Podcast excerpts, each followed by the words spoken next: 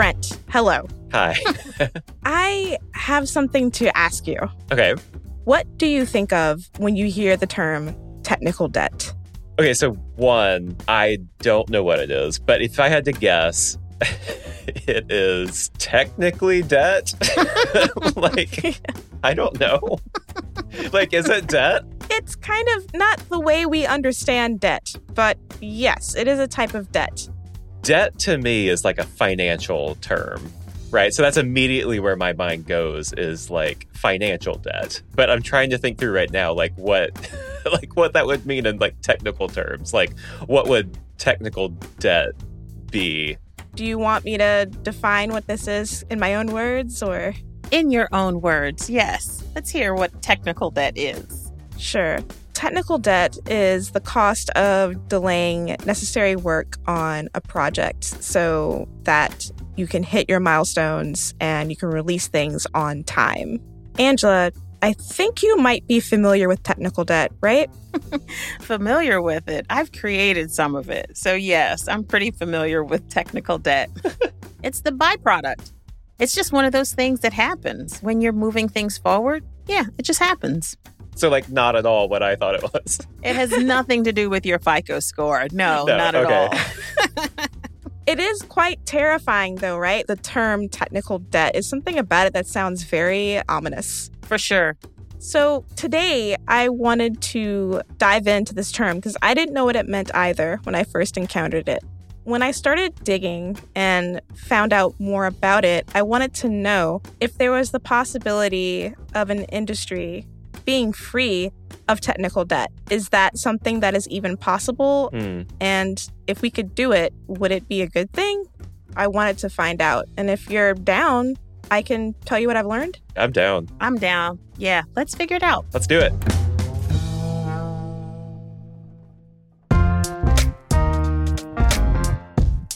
This is Compiler, an original podcast from Red Hat. We're your hosts. I'm Brent Simoneaux. And I'm Angela Andrews. We're here to break down questions from the tech industry. Big, small, and sometimes strange. Each episode, we go out in search of answers from Red Hatters and people they're connected to. Today's question Do we want a world without technical debt? Producer Kim Huang is here to help us out. All right, Kim, where do you want to start? Well, let me just start with a little bit of a thought exercise. Okay. So let's imagine that the three of us are a development team, like we're building software, right? hmm Okay. Angela's in charge. Angela is in charge 100%. Oh, okay. um, and we're getting around to, uh, so this is after our initial release. So version 1.0 has gone out. And now we're getting together to figure out what to do next. Brent, you might be concerned more about bugs and internal like issues and optimizing the experience, making the things that are already there better. hmm But Angela might be concerned about new features and functionality, things that customers want. Right. So, because those two things don't necessarily go in tandem, and there's an immense pressure to deliver new features, that part receives priority. Angela wins, and then the technical debt that was already there starts to increase. Mm, You want to ship it as fast as possible. Ship it. get it out the door. But you do have to worry about the other stuff too. Right.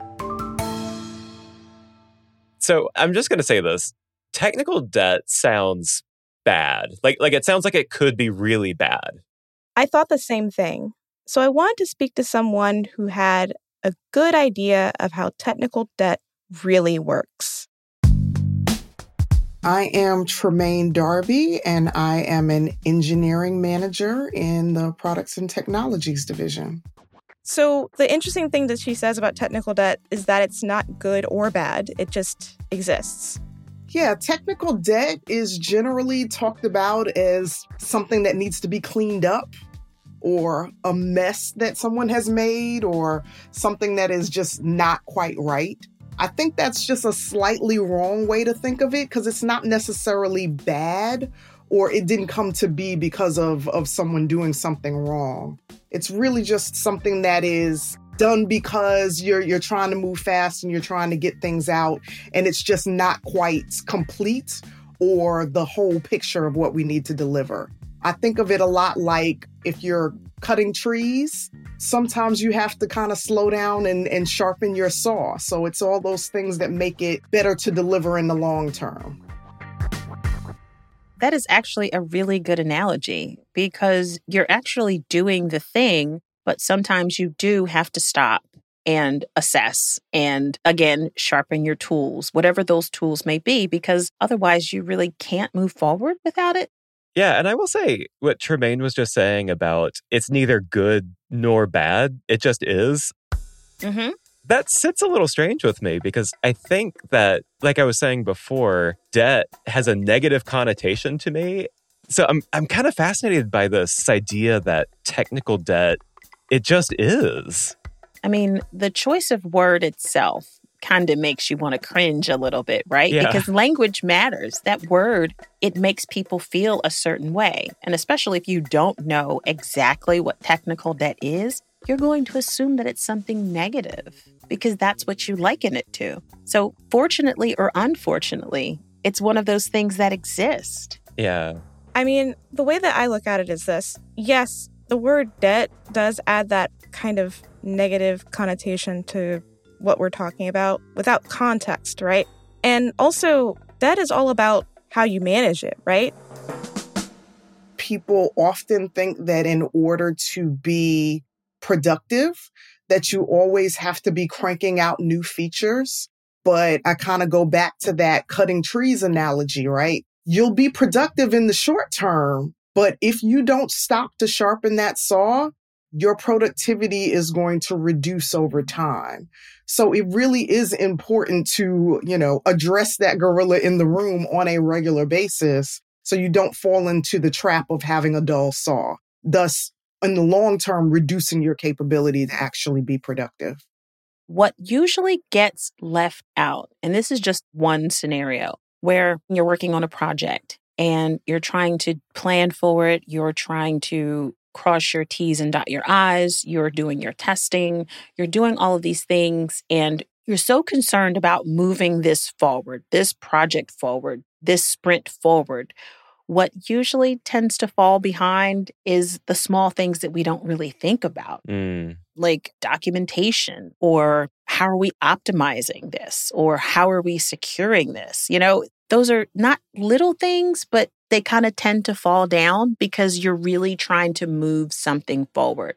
And in Tremaine's analogy, when she's talking about sometimes you have to stop and sharpen your tools, that's when you have to go back and say, okay, let's right this ship. Yeah. Let's make sure that we bring our debt along.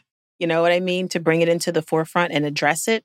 That's super interesting, Angela, because I think what I'm kind of learning from you right now is that the choices that we make while we're building something, they're often small choices. It's like a lot of really, really small things that add up over a lot of sprints or a lot of months or a lot of years. And if you're not really paying attention to it, one day you might look up and think, oh my God, we have all this debt. you know, like we have this big pile of debt now. Where did this come from? Exactly. How do we address it? The other thing I wanted to talk about because Angela, you mentioned documentation, right? Yeah. So Tremaine talked about how documentation can sometimes be a very unanticipated and sometimes, well, in her opinion, the ultimate in technical debt. Mm. As soon as you produce a, a document, it's almost out of date as soon as you put it out, right? So anytime a bug's fix or an enhancement or you know just any general change to software is not reflected in that documentation it just diverges from what the as uh, built software is but you can't really get around that. You just have to kind of stay in front of it. So, again, as the end user who may need to rely on this documentation, what are you doing? Because it hasn't come along, it hasn't met you where you are. So, you're not getting the value out of it because that debt exists and it's now starting to impact you as well. So, like talking to Tremaine and Kim, what kind of struck you about that conversation? I was completely surprised. I didn't imagine that something called technical debt could just be a byproduct. I thought it was something that would be a little bit more, I don't know, nefarious. Yeah, I think, you know, I came into this conversation with a lot of negative connotations of debt. Like, oh, we have this debt. Whose fault is this? you know, like, who do I point my finger at? I think that is a really interesting point. I mean, it is a part of doing business. So you don't have to assign it any feeling one way or the other because it's not going anywhere. It's just there. I feel like this is such a um I don't know what the word is, like a Academic? academic maybe. I was No, I, I mean I was going to say um it's such a peaceful way of looking at the world. Like it's neither good nor bad. It just is. you know, like it, it just exists. We don't have to assign a judgment to it or a label. If all things could be that way, right? Yeah, right? I spoke to another person who had a little bit more of a positive outlook on technical debt. Hi, I'm Sherard Griffin, and I am the Director of AI Services at Red Hat. So I was really happy that he chose to talk to me. He was really interested in the subject of technical debt. I actually love this topic because a lot of times when you are kind of on the bleeding edge of things, you just you know that you're not going to have all of the answers for how technology needs to fit together. And in this case, what we do with AI and ML and machine learning, it's such a rapidly changing environment. It's inevitable that a huge chunk of our code base will have technical debt. He says that technical debt first shows up, and he was talking about from like an internal perspective when people are getting together in a room and saying, You know, we can we can shoehorn this in and it's kind of we're taping things together here, but we should really rethink that. It's here that really the chief kind of driver in the software development process comes up again and again, and that's time. yeah. There's never enough time Never enough time. to fit in all of the work that needs to be done. So the technical debt, it kind of has to exist because there's timelines and there's deadlines to meet in trying to get things out to market. Hmm. Yeah, like imagine what your timeline would look like if you had to address all of the innovation and all of the moving forward, and then you had to bring those other things along with you. Nothing would ever get done. One of the things that we always have to measure is how much is the technical debt impacting our ability to hit that timeline, hit getting code out the door? Do we want to make our deadline or clean up our code? Yeah, I think what I'm hearing from Sherard and, and from you, Kim, is this fundamental tension between innovation and maintenance. Yeah. Is that right? Yeah. And the added dimension to that is competition. If customers aren't getting what they need with you, they're going to go to someone else that's going to give it to them. Mm. Yeah. And th- this image that Sherard brings us of people in a room having a discussion about how to spend their time. You know, I've yeah, I've been in these rooms before and I think we all know what this feels like. There can be pressure from the rest of the business. There can be pressure to innovate, right? The allure of the new feature, the allure of producing something shiny is strong, right? there is a will toward newness hmm and it's really hard to focus on the maintenance, you know, because that stuff is not as exciting. And customers can't really see it. yeah. So, Angela, what do you think? Does this correlate with any of your experience? This is true. You only have a finite amount of time to get things done. So you have to prioritize those things. And you do have to be mindful that those are other folks that are chomping at the bit just like you. Your competition is out there trying to take your spot. So you really do have to find that balance, you know, making sure that you're being in the forefront. But what about the stuff that really matters just as much, but isn't as pretty or shiny? You can't forget about it. Yeah. So, what I'm thinking about right now is this concept of time and decision making. Like, as you're making a decision about and I'm going to be, you know, really oversimplistic about this, but innovation and maintenance it's not a binary choice, right? It's not we're going to do 100% innovation and 0% maintenance. There's a decision to make there. Of like, how much time are we spending on something new and how much time are we spending sharpening our tools? That's a really good way of putting it. And I certainly hope that it's not 100% one or the other. I don't think that zero sum development would work out very well in either direction. Yeah. But I, you know, those are hard decisions to make. I mean, I would guess. Is that right, Angela? Does that ring true to you? Yeah. So it really is a fact of life. Someone has to make the decision of what's important, how fast we're moving, what we're going to do, but you can't forget about the other stuff. So there has to be someone striking this balance and making sure that innovation happens, but you're handling the other stuff as well. Mm-hmm. I want to return us to today's question. Do we want a world without technical debt? What do you think, Kim? I don't think so. If there was no technical debt, then things would just stay in development for a long time and deadlines would be missed, things wouldn't launch, and customers would go without their needs being met. I guess the next question is like, is it possible to have a world without technical debt? I think what we're learning is no, right? You know what? The more I think about it, the more I think that that world can't exist. I mean, think of the times that we're living in. We're living in a world where products and services are shipping so much faster, and that innovation has a cost.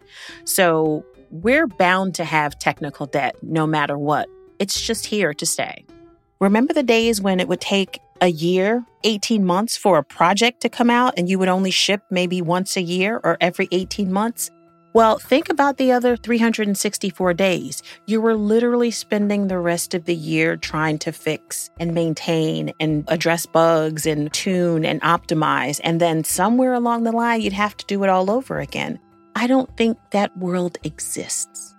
It sounds like, from what you were just saying, Angela, that we might even be looking at a world with more technical debt. And if there's no getting rid of it, I'm really wondering like how do we handle it? How do we manage technical debt? That's a good question, and I do not feel qualified to answer it. There's a lot of different approaches and opinions about technical debt out there. What I really want is to hear from the people that listen to this show. I think that's a really good idea, Kim. If you have dealt with technical debt, if you have experience with technical debt, we want to hear from you. Yeah, we really want this show to be a conversation. And so I would love to come back to this topic on a future episode and let you know what we have learned from all of you. So, okay, listeners, how do you handle technical debt? We want you guys to hit us up on Twitter and Instagram at Red Hat using the hashtag Compiler Podcast. You can also hit me up on Twitter at Scooter Phoenix. I would love to have a discussion about this with you.